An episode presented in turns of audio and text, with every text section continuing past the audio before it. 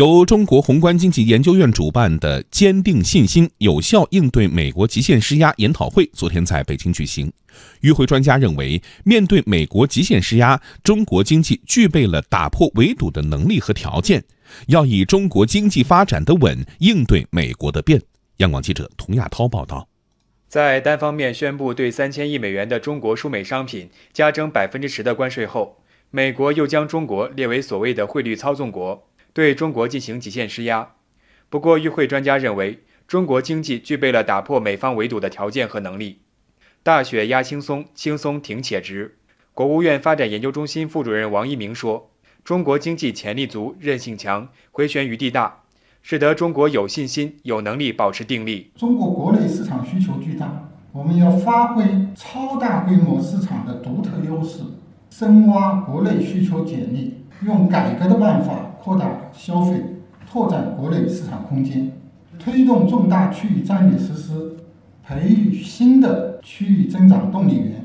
增强发展的回旋空间，坚定不移加大改革开放力度，优化外商投资环境，积极开拓多元化市场，以中国更强的发展韧性应对美方的极限施压。中国经济的韧性还体现在中国经济在全球产业链、供应链和价值链上的地位。国务院发展研究中心对外经济研究部原部长、研究员赵进平说：“在全球价值链中，中国已经占有了一个重要的位置，而且这种价值链的地位还在不断的提升，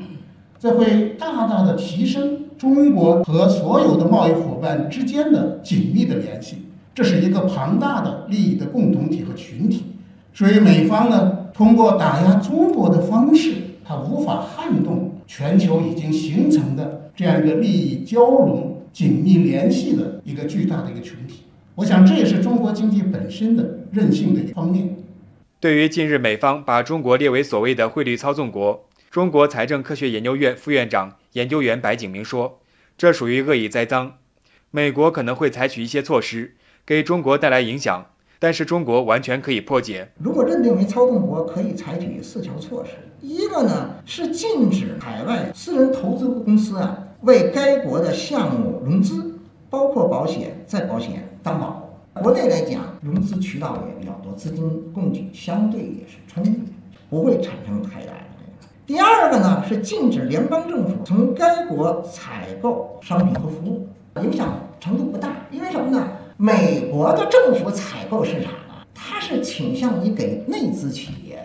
还有呢，在这个国际货币基金组织呼吁加强监管。第四呢，在贸易谈判的时候考虑这个汇率低估的问题等等这些。所以总的来看呢，对中国也有影响，但是中国可以破解。欲知松高节，待到雪化时。与会专家认为，做好中国自己的事是应对美国贸易保护主义的根本之策。中国宏观经济研究院首席专家、研究员陈东奇说：“任何摩擦和挑战都改变不了中国现代化的目标方向。重要的是办好自己的事，深化改革、扩大开放、增加内需、做大市场，以此举措来化解外部挑战，解决发展中的不平衡、不协调、不充分问题；以此举措来提高对包括美国企业在内的投资者吸引力，让越来越多的美国人看到中国大市场的吸引力。”看到构建中美新型大国合作关系的魅力和好处，回到中美公平竞争、合作共赢的发展轨道上。